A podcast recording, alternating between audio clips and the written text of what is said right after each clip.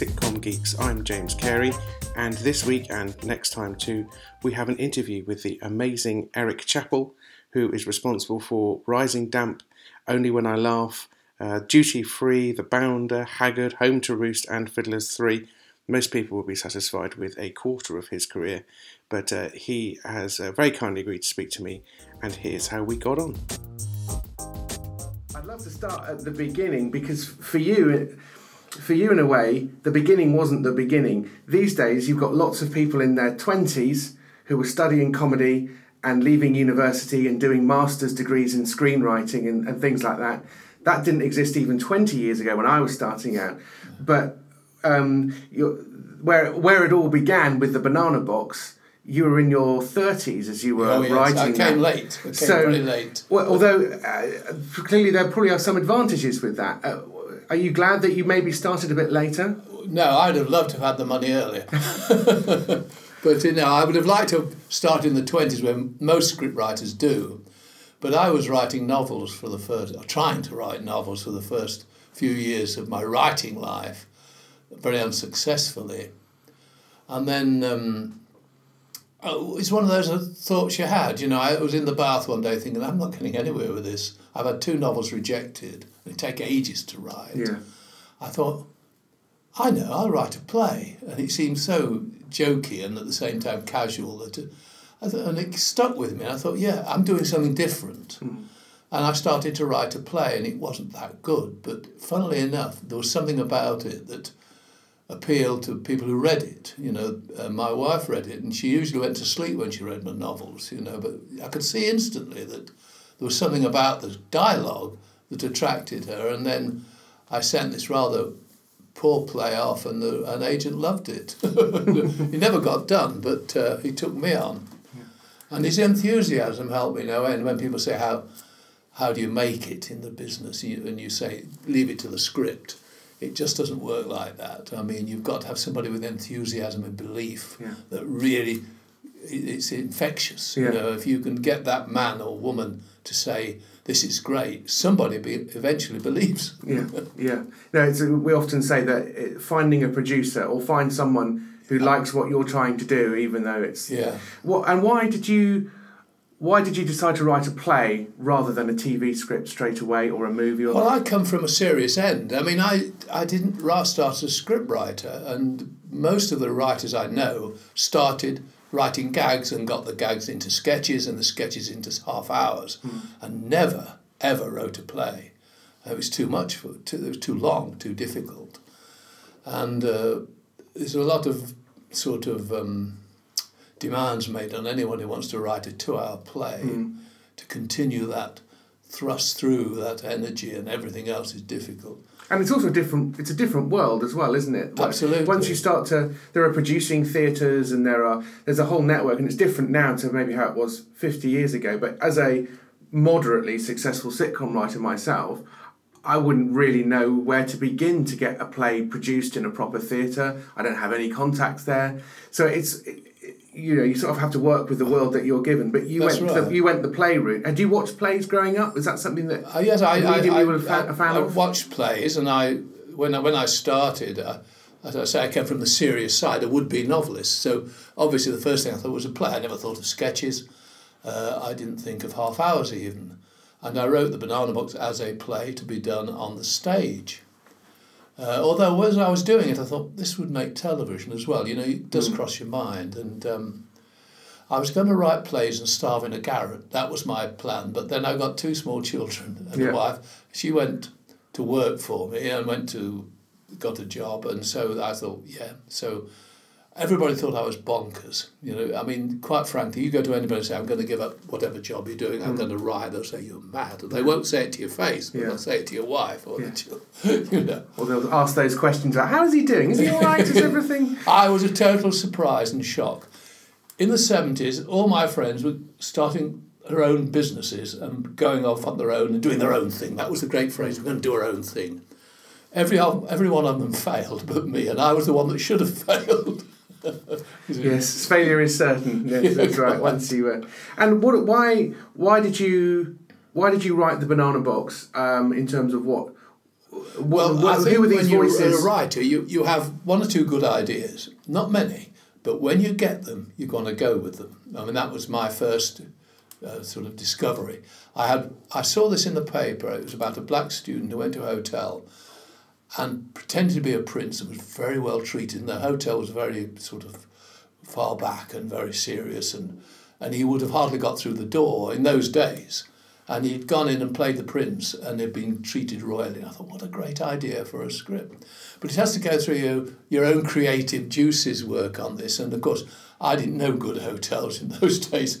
So it became a, a lodging house and it became a seedy landlord. And it all changed. But the basic idea was still there of a black student posing as a prince. Hmm. And that's where it started from. And, I, you know, when you recognise a good idea, don't be put off because it's so easy then to start writing. Oh, yeah, it was a good idea, but it's not so good now. I've, I've been working on it for a few weeks.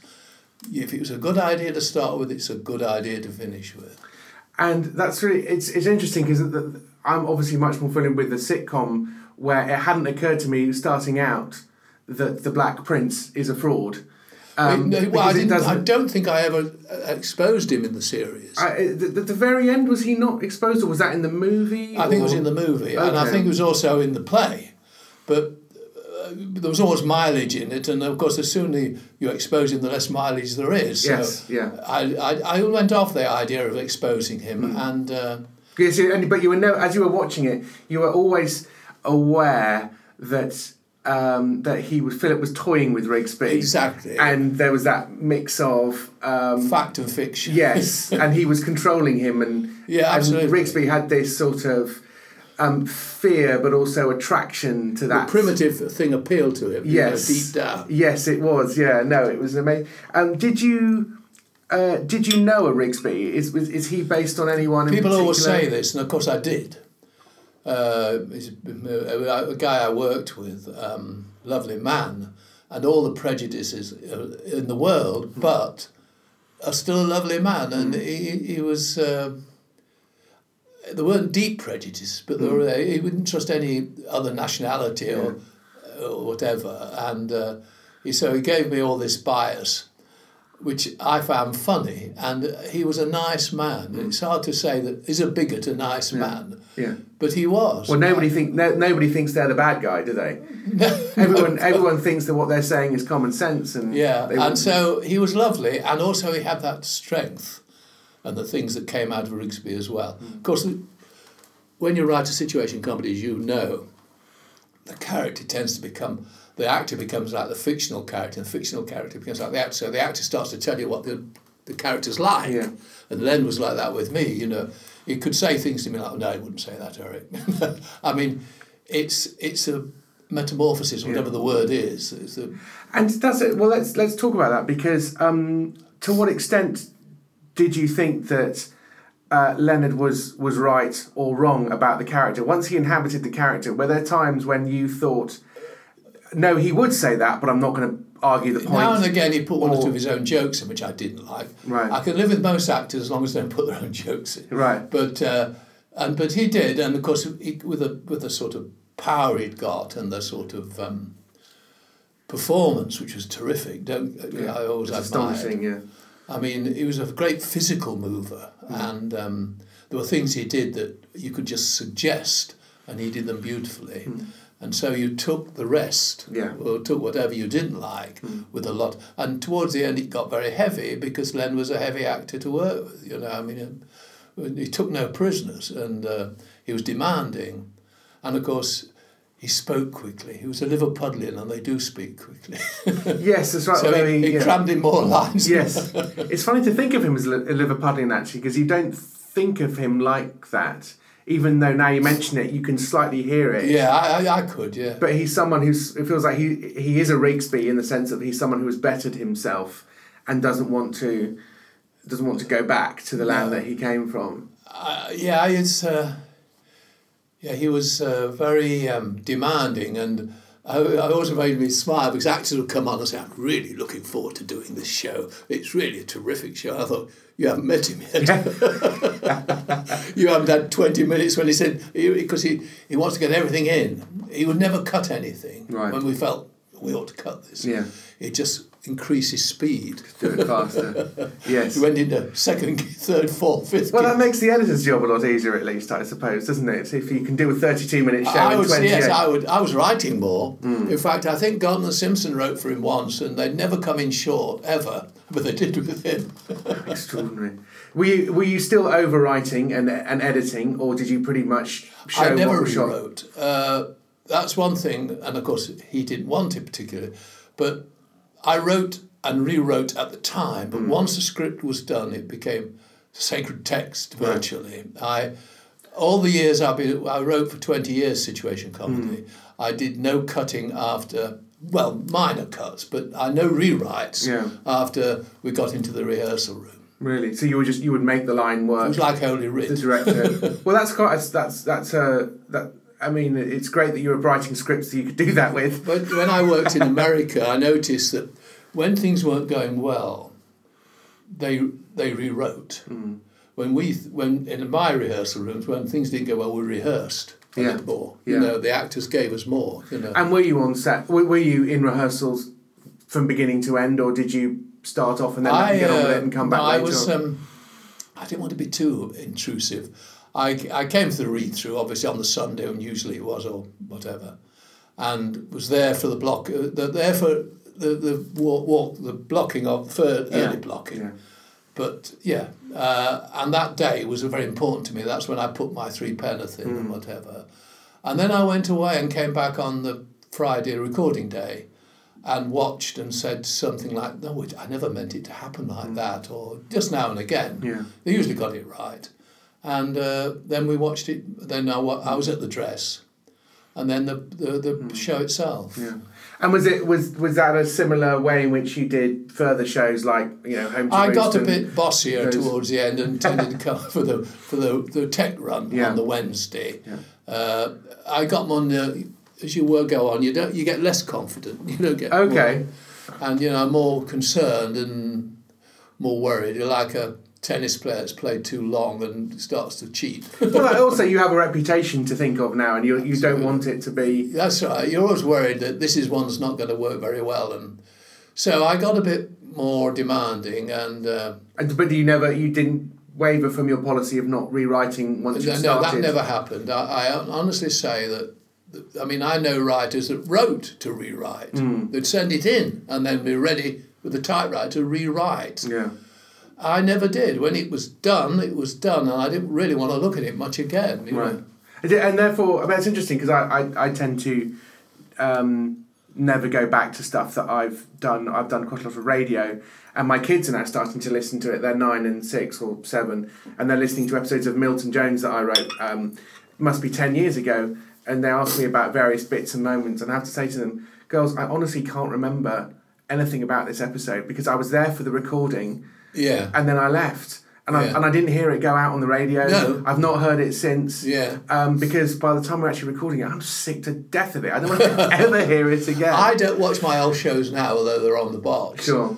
Only because I, I would end up writing the same sort of things all over. You know, I just want to get. I don't want to be too saturated Yeah. with the shows. It's not that I don't like them. I Mm. think they do them well, and I enjoy them when I do actually watch them. But I, I, I avoid them as much as possible because you can't go back. You've got to keep going forward. I think that is a struggle, isn't it? You you look, and also you'll you'll maybe watch a scene or a bit, and you just think, oh, I, I never quite got that bit right. Or there's those And I- irritations, and I can't- or even cha- changing one word for some. I mean, I say I don't re-edit, but now and again somebody comes up and says, "Can I say this or that?" And I'll Yeah. say, "Yeah," and then I'll say, "I wish I hadn't said that." Yeah. because it's never any better. Right, that's interesting. And I, I, going back to therefore, um, it, it- Leonard Rossiter does famously have a tricky reputation, but I mean he was an astonishing performer. I remember at the time, even at the time, thinking if you're able to be Rigsby and um, Reggie Perrin Yeah, quite. Yeah. in the same way that Ronnie Barker was able Yeah, to be good. Arkwright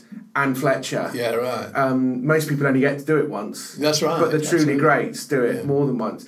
But you mean you've worked with the likes of Leonard Rossiter, James Bolam, Peter Bowles, John Thaw. I mean, this is a great old list of Yeah. of actors. Not naturally funny men in the sense all good actors. That's interesting. All good actors. We went for actors in those days. Now one tends to look at stand-up comedians who actually have hijacked comedy Mm. because they do observational comedy, which is what we were doing, and we were doing them in more expensive. Well, not more expensive because they're dear enough, but we were doing shows with actors, and, com- and uh, the, the comedy was observational and, and real, hopefully Yeah. based on real life situations. Uh, and in those days, lots of comics were most like red nosed comics. You know, they were sort of gone told a few funny gags and went off, and they couldn't act. Yeah. Most uh, comics now can act and pretty well. Yeah.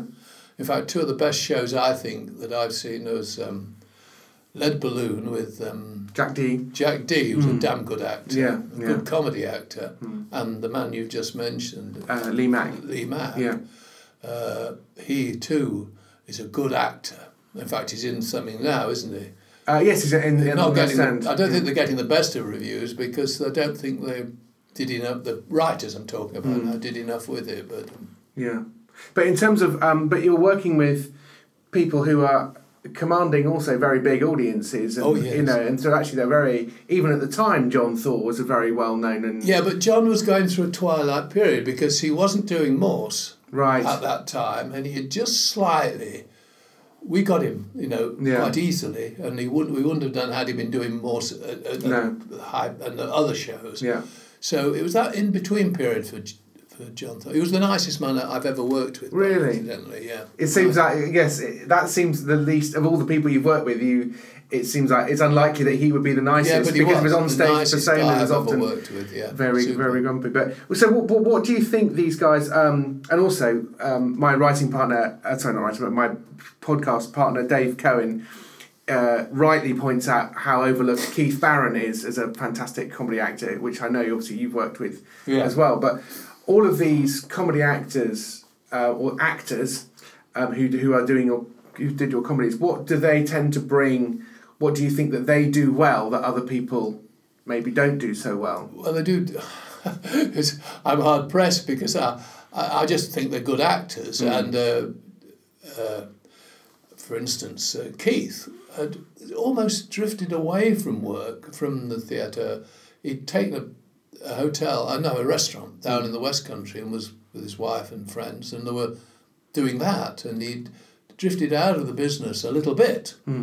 Uh, and I asked for him. I asked for him because I knew he could play that part well. Right. Of the diffident Yes. lover who suddenly becomes involved in something else. Yes. And he, because I've seen him play it before. Right. And so I knew he'd play it well, and of course he did. He was amazing. Um, yeah, no, Duty Free, um, which you're referring to, uh, was a really big family favourite for us. Yeah. Um, just the because also that that of all the things that, as well as um, uh, uh, Rising Damp, that feels very play-like in terms of opening and closing doors and hiding in cupboards and those sorts of yeah. things. Yeah, it had, it had a, a, farce element. yes, that's right. Yeah, which is why Yeah. you know, which was delightful to watch. Yeah, you well, know. it was. It was. Uh, it was. It was that sort of a piece. Uh, And Gwen came, Taylor. came from a play of mine. Yeah. Okay, so the I play usually came wrote first. a play first. Right. Um, and that, Gwen, you mentioned Gwen. yeah, wonderful. astonishing, really good, and still working and still very busy. And Yeah, well, Um, she did. The, we did a tour of Duty Free uh, the other year, and she was in it, of course. And uh, I'd like her to do something else. I've, I've written a play that she loves uh, called um, what's it called now? I wrote, I've written so many plays. Yes, uh, come to me in a minute. Summer End. yeah, Yeah. I mean, she's got to age up for that, and she doesn't mind. And she wants to play it, but it's very interesting. She wants to play it, I want to see it done. We can't get anybody interested, or I couldn't anyway.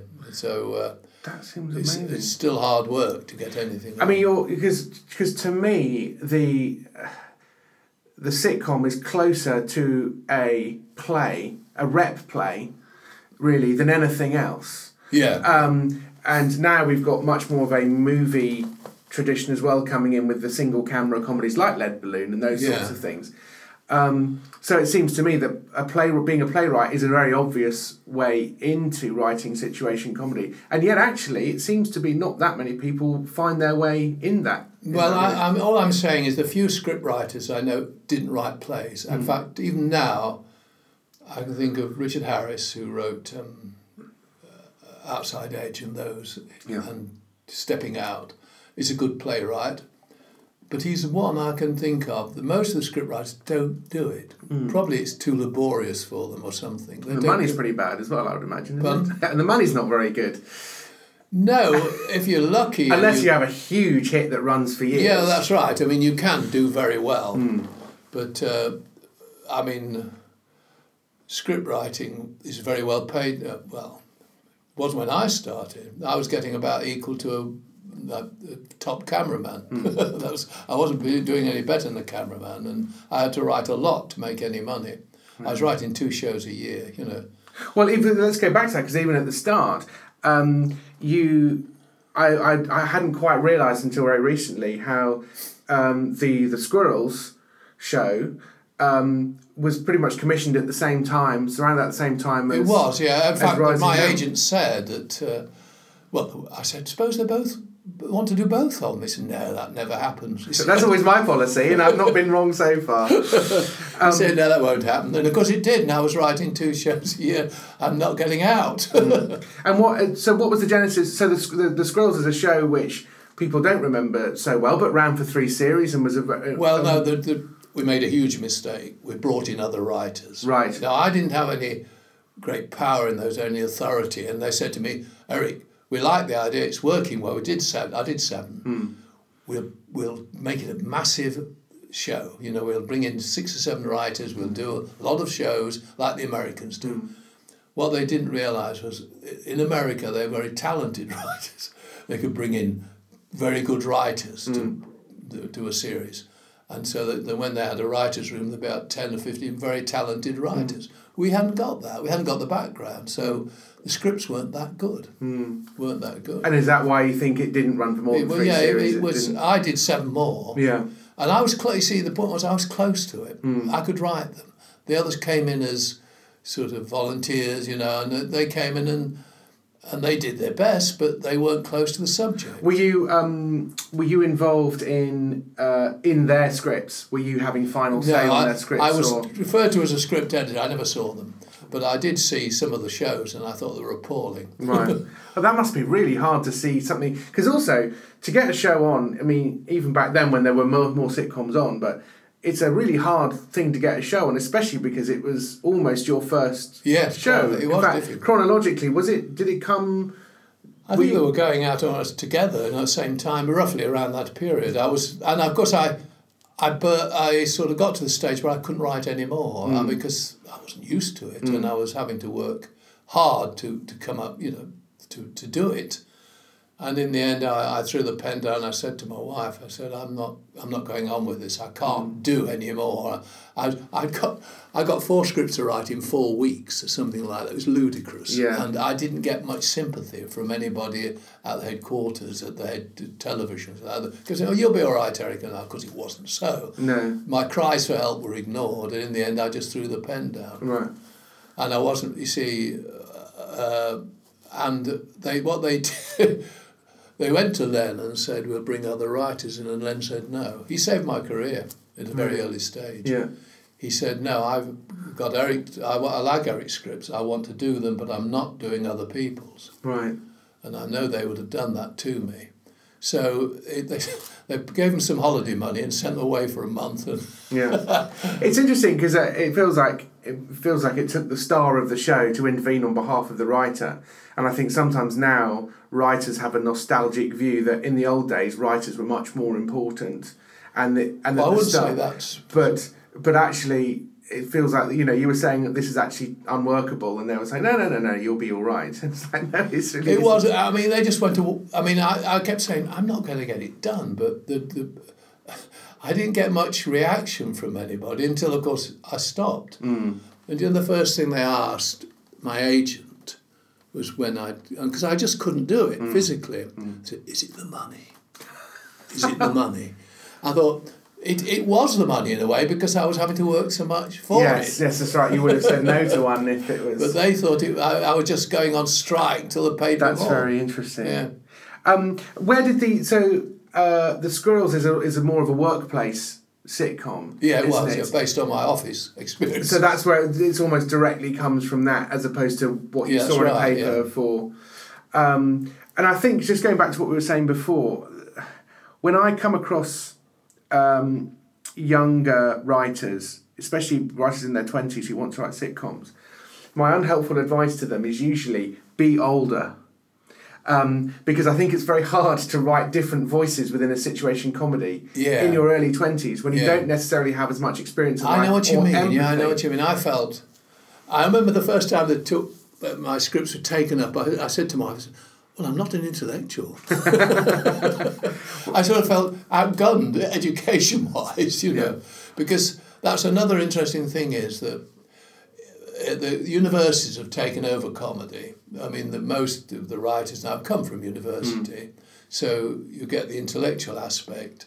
When I started, the directors came from they were bandsmen, trumpet players, That's interesting. people that had worked in sound, you know, people that had come up through the shop floor, Yeah. and they were directors. And uh, Duncan Wood, I mean, he didn't have any background like that, and Ronnie Baxter didn't, and. Um, no, we did, I don't. I don't think there was one university man on any of the shows at all. So you had a working class humour, Yeah. you know, which is pretty good. Yeah. It's pretty good. Galton and Simpson. And actually, and actually, pretty universal. Yeah, because it works on. It doesn't require. Because- you don't need A levels to, That's right. to understand but it. now, now it's very interesting that that that, that, that, that, that these uh, intellectual references that Python did and people like that, uh, philosophers and Hmm. classists and Ibsen and little jokes about them and that appeal to the middle classes and appeal Hmm. yeah. to people that had a better education. Yeah. So uh, they, they, that sort of comedy was. Um, Yes. Well, nobody It was watched Python. Even at the time, nobody watched Python, did they? They were very small audiences. Yeah, there were intellectuals letting their hair down. Yeah. which uh, Yeah. you know everybody thought was great, and uh, people. I went to see um, Spamalot. Yes. Nottingham, And there was a group there that were hooked on the jokes that were played twenty years before that were introduced into the. Yeah. And I thought it's almost like one-upmanship. Like this is our crowd, you know. Yeah, yeah, yeah. No, I can understand that. Um, actually, because another sort of working hypothesis I've had is because I'm a big fan of the eight thirty BBC One ITV mainstream sitcom, and it seems to be that's the hardest one to get. Oh, it is indeed. I think what you're saying though chimes with the fact that the other source of comedy um, of the mainstream has been through entertaining the troops I see what you mean. and yeah. but and Butlins and the, the band leaders thing is what made me think of it. So Perry and Croft and all of those shows that came out of um, out of that sort of stable Yeah. are all heavily informed, I think, by entertaining the troops with Ain't Half Absolutely. Hot Mum Yeah. and entertaining people at holiday camps. That's right. Um, Which makes it sound a bit broad, but sometimes some good humour comes from there. Well, know. yeah, because it's again, it's universal, isn't it? Yeah, absolutely. It doesn't. It doesn't think it's. It's timing. Clever. It's, I mean, how many undergraduates make good inside forwards? Yeah, it's timing, and you've got it or you haven't got it. When, when people talk about teaching comedy, it's almost impossible because you've got to time them. When I started writing scripts, I could get one good line or two or three good lines in my mind. I thought these are good. I had to wait to use them, hmm. and then they gave off other vibrations, and I could write other it's mainly three or four good lines to start with that were in there, nestling in there, and uh, to hit it at the right time hmm. when you've got the maximum. Don't waste it on the first two lines. Hmm. Maximum impact, and from that I developed line, you know, whole sequences, uh, but usually started off with one or two good observations. Yeah. know. I was interested. I read something about how you, especially again early on, having written a play, you then realised you had to write episodes and episodes and episodes, quite. and how uh, you you learnt that a couple of things got laughs, no one actually said anything or done anything. Yeah, oh yes. And how that was a learning curve for you Absolutely, in terms of. Uh, you wanna- how, how can you just explain a bit more about that? What you meant by that? Well, a situation, it's a situation, isn't it? I mean, someone's trying to impress someone and going to do something, and you can imagine something going wrong, and gradually that would build, you know. I mean, I can't, it's hard for me to say now how that developed, but it was, um, it was just one of those things. I guess it's an accumulation as well, isn't it? Because once people know a show, I would say that You get your, yeah. your first your, your first series, every episode is almost like a pilot. You can't really assume that people have seen it before. No, but actually, true. by series three of Rising Damp, I'm just picturing, uh, sort of watching it and thinking, I can I can picture Rigsby walking into their into their room, standing there, hovering, saying nothing, Yeah, I know. and I can hear the audience tittering. Yeah, that inherited laughter, which you've got because oh here he comes, you know what he's going to do. Yeah. The recognition laughter, and it's like in the old days of West End, they'd come on and they'd clap the actor coming Yeah. on even before he said anything. yeah, Uh, I knew with Rising Damp, I mean, I knew the scripts would work with him, and I, when they told me they got Leonard Rossiter, I, I knew, I knew we were onto a winner. But that would be a winner for me. and the- We didn't have to get the audiences. I mean, we could go into a pub, I could go in with Len, and no one would have know us.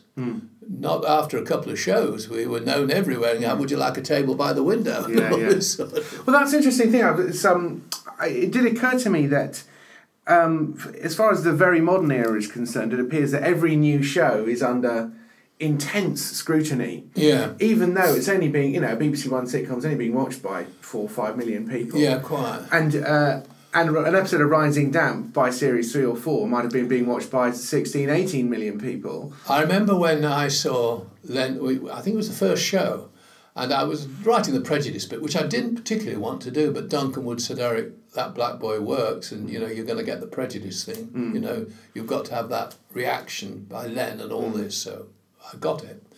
And he came on when he first been introduced, or Len, Don had arrived. Hmm.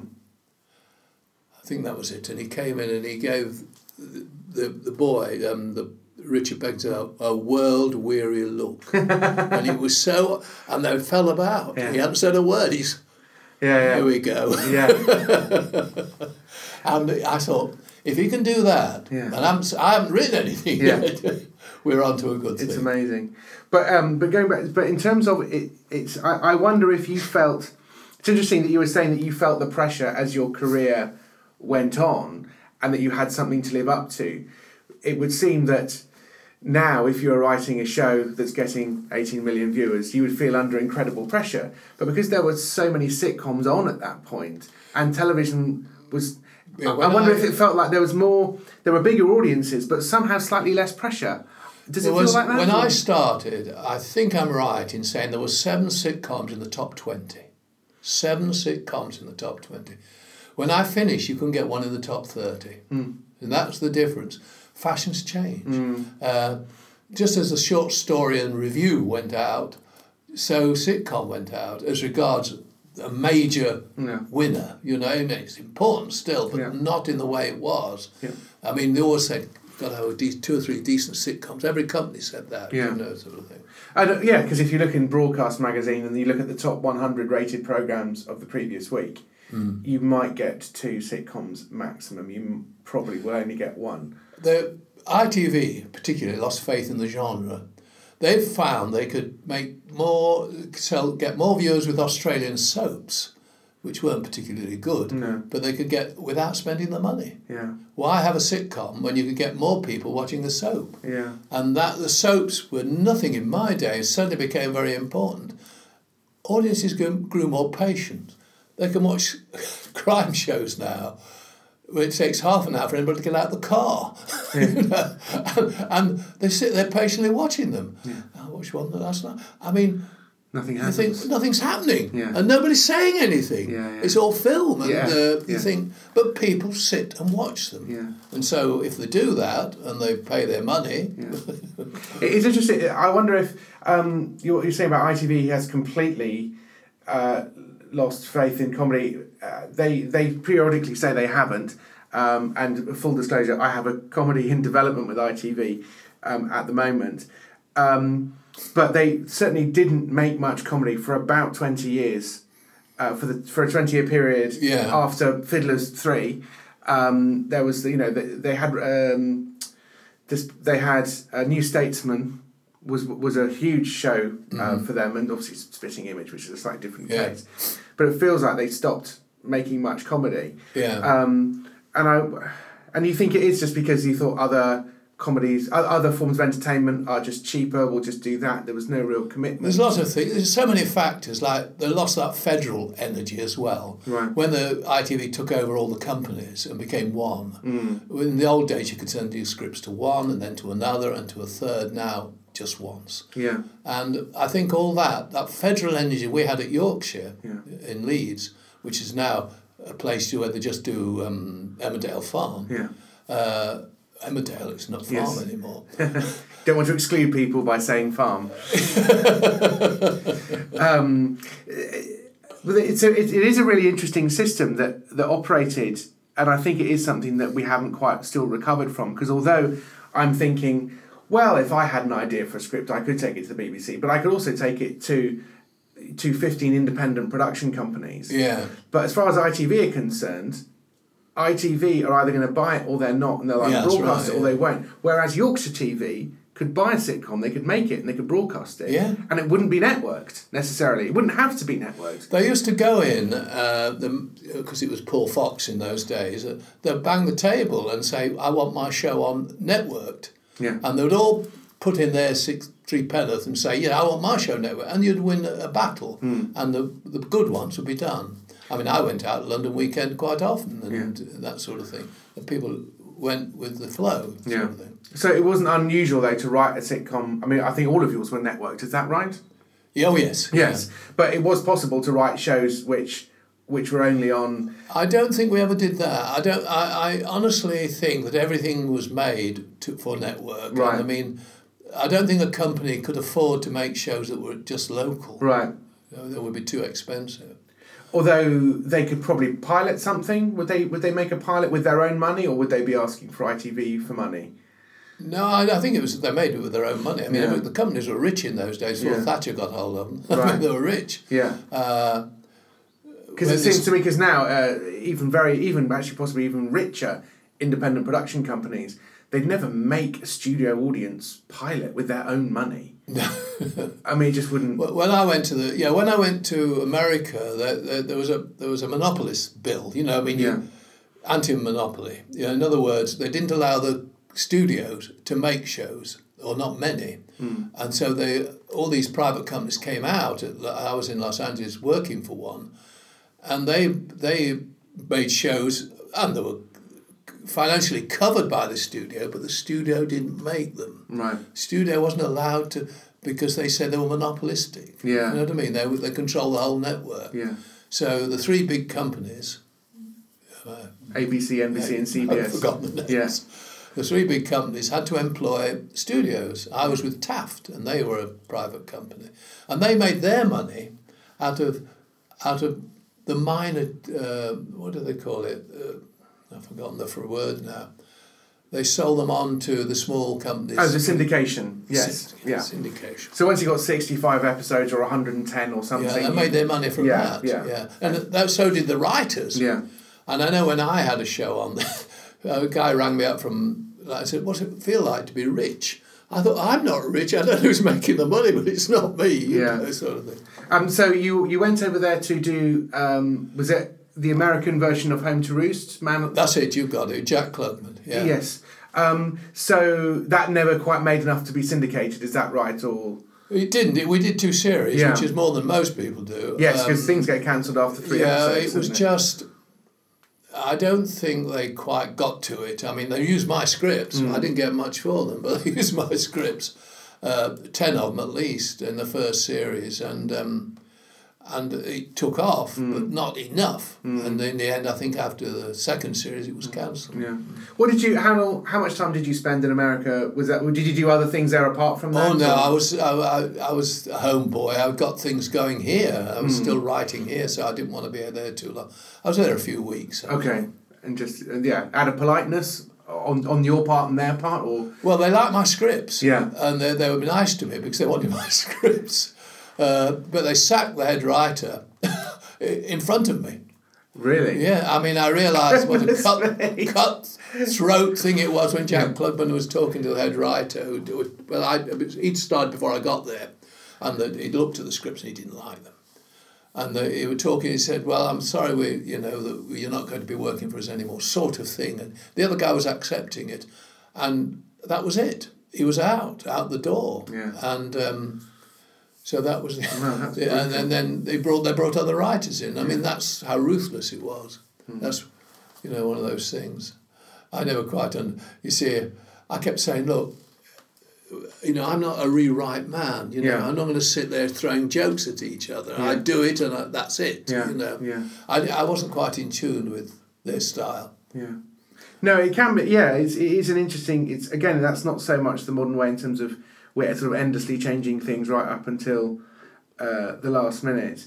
Do they do Um, that now? yeah, yes, I think so. Yeah. Yeah, I mean, I, I don't know. your experience. Having said that, um, I don't know how because at the moment you've got people who are my age or younger writing stuff, and our expectation is that you're a there's an awful lot more shot on set. Sorry, on on location. So a lot of single camera stuff.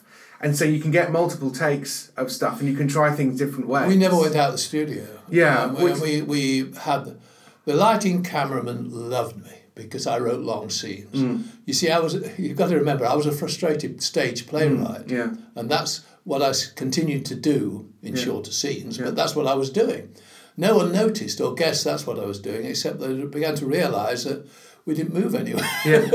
well, I think that's a really interesting point because uh, long scenes are, are something which I think in general people are very frightened of. well, so is Jack Klugman. Unless you're uh, unless you're um, from a from a theatrical tradition, but from a comedy pr- pr- tradition, with a long scene, you're building energy in a room, and the moment the scene's over, that energy's gone. Yeah. and you've got to start. You've got to build it again. Well, yeah, I, I when I wrote, I wrote in page seven pages, hmm. moving the story along. The first seven pages would be the development scenes and what we were going to do. Hmm. The second seven would be doing it, but not in a dramatic way. And then the third seven, which would be the second half, would be a real climactic point. Hmm. You know, big curtain raising, curtain lines, and then the payoff at the end. Yeah. So I, I, I didn't consciously sort of set it all out there, but that's how it worked. And you can hear the rest of that interview next time. In the meantime, if you want to get in touch with us, find us on Facebook and like us, and you can tweet at us as well. I'm at Sitcom Geek, and uh, Dave is at Cohen Dave. And you can buy our books and generally um, get involved as much as you like. Ask us some questions that we can talk about in future podcasts. That would be really good. You can email us um, on Gmail at uh, sitcomgeeks at gmail.com. Okay, uh, speak to you next time. Bye bye.